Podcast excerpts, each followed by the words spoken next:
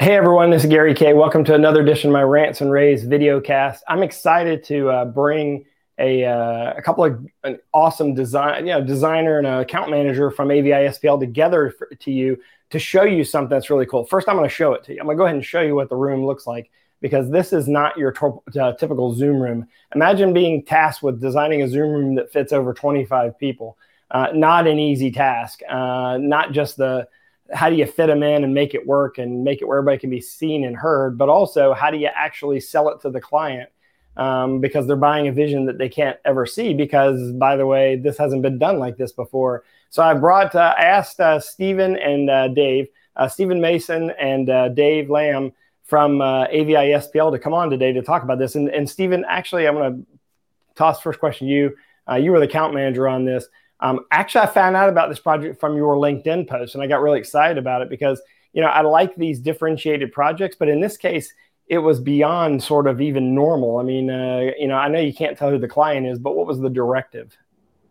Uh, so they, you know, this was part of their new headquarter project that we are working on, and um, you know, they had built this vision uh, probably three, four years back, you know, with the architect and everything for this boardroom. Um, and the whole idea was creating these, you know, more face-to-face experience for all participants. Uh, so you'll see, like, you know, there's motorized screens that flip up from the table that have cameras embedded within them um, you know, the, it's a really funny story. It's been an amazing uh, project to see come to life. Uh, you know, when we saw it, we were we were very like, oh wow, this is going to be challenging. I'm not Yeah. really sure how to solve for this. Uh, Yeah. I, there's many things I said to the client at that time, like like putting up a lot of you know obstacles, but um, you know, I have to give uh, Dave really the credit. Um, you know, the, the the project couldn't have been done without him. The room couldn't have come to life without him. And I know for me personally, I, I knew that all along. You know, because I, I love Dave, but um, standing in the room when we were completed, I, I remember saying to myself, I was like, "Yeah, I couldn't have done this without Dave." So um, I have to give. Well, well, let, let's talk about that process a little bit because obviously the client comes to you and says we need a we need a meeting room where we can fit I think it's 27 people around the table, but we also want our remote participants to come in and feel like they're part of the meeting.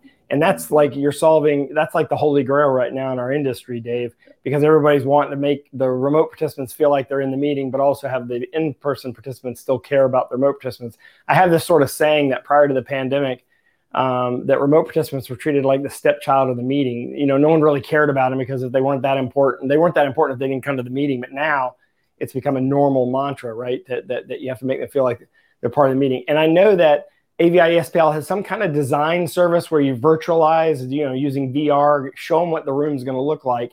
We actually have some of that video uh, that, that you actually created to show the client. Dave, talk about the process that you went through.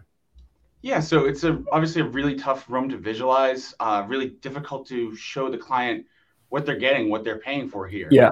And so, to and, also as a design engineer, um, really difficult to make decisions on camera angles. Uh, Yeah.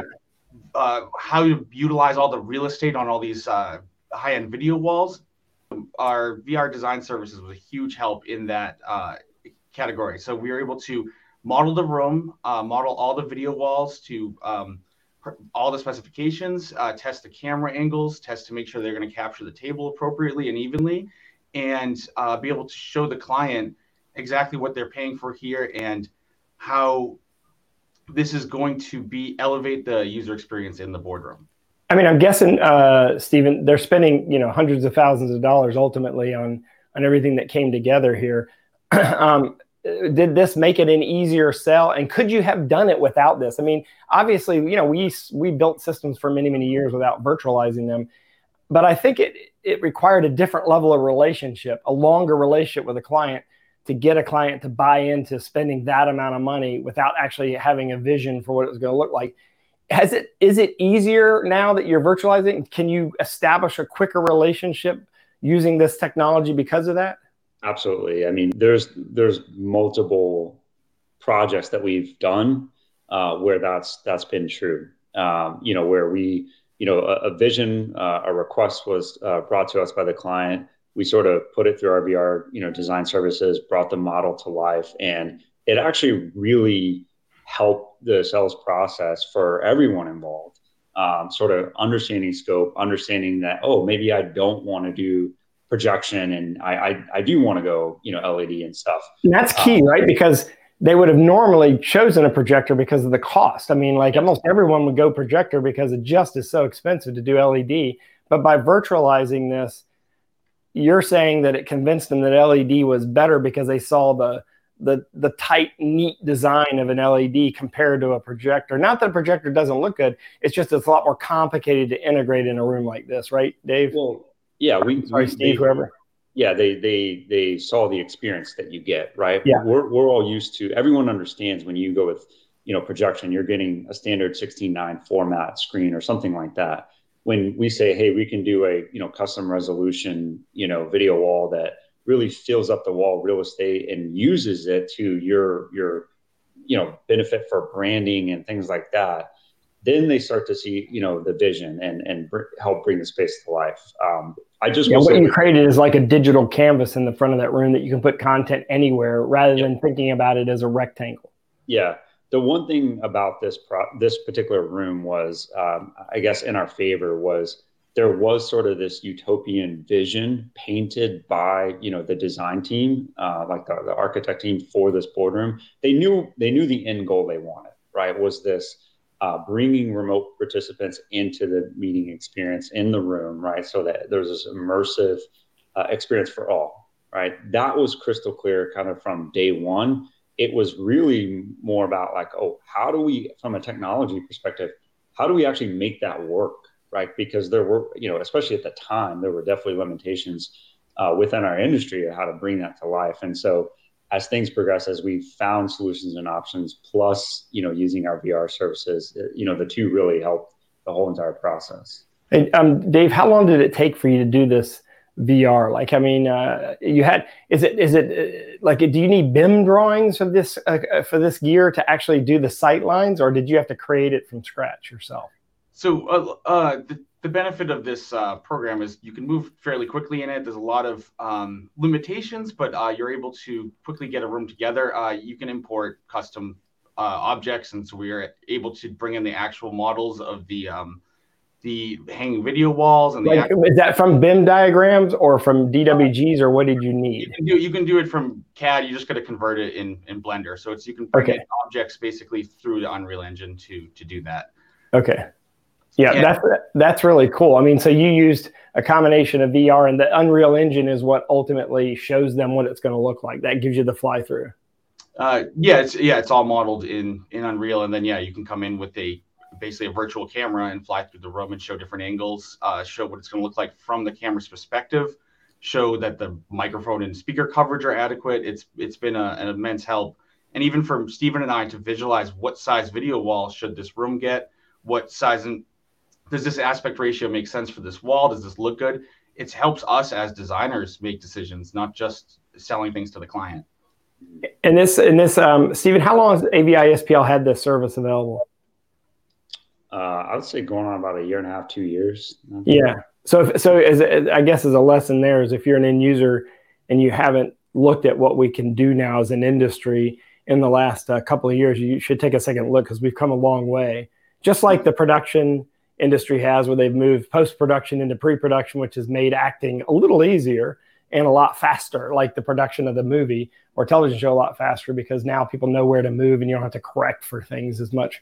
Uh, it's similar here, right? By virtualizing everything, when the install, I'm guessing when the installers come in, they're like looking at this video going, okay, that's exactly where this goes. Okay, now I know exactly where to cut the hole for those monitors to rise out of the desk and so on and so forth. I'm, I'm sure there's mechanical drawings, but uh, at the same time, they, they know they're doing it right. They know they're getting the angles right, uh, thanks to Dave's work uh, ahead of time. So this is this is really cool. Go ahead, to this job, you know, there uh, you've run into infrastructure infrastructure impacts and um, that your you know architectural drawings not necessarily did not capture, so you can't put item uh, objects in the places that you were hoping to put them.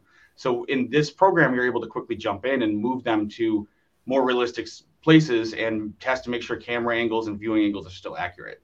Yeah, and that, that even comes into play when even let's put, let's say just putting in a power port connector uh, connectors on the table, and you realize now you don't have power in that side of the room. You can't actually do that, right? As well as the mechanical uh, properties of the room itself, like even you know, you know, visualizing. You know, okay, we're going to put a table and chairs here, but we can't push that chair far back far enough for someone to actually get out of that table. So it looks good conceptually, but it actually won't operate.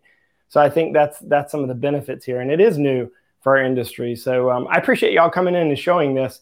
Um, I want to show some final drawings. I want to show some final images of the room so you get an idea what the final product looked like since you saw those virtualization, those that virtual fly through. Um, and uh, we don't have video of what the room looks like, uh, but we do have pictures, and you're looking at them now and uh, you can kind of see the different angles, see what the final product looked like. And you should go back and compare it to the video. It's remarkably similar. Uh, thanks to you, Dave. Uh, you, are you're, you're a gift to AVI SPL. Uh, so congratulations on this. And uh, Steven, I appreciate you being willing to do this. And maybe one day, will the client will let us tell everyone who they are. But in the meantime, uh, if you want to follow Steven Mason on LinkedIn, go to Steven Mason. just search Steven Mason, you'll find him. And of course, you can follow Dave Lambe as well. Guys, I appreciate you joining me today. Yeah, thanks for having us. Thanks Thank you very much. Thanks for watching this uh, special edition of my Rants and Raves video cast. I hope you enjoyed this because I want to I want to feature more projects like this. I want to feature unique projects like this. So if you have other projects, uh, any any of you watching have projects you think that we should feature, uh, just contact me at Gary at the raveagency.com. Thanks for watching.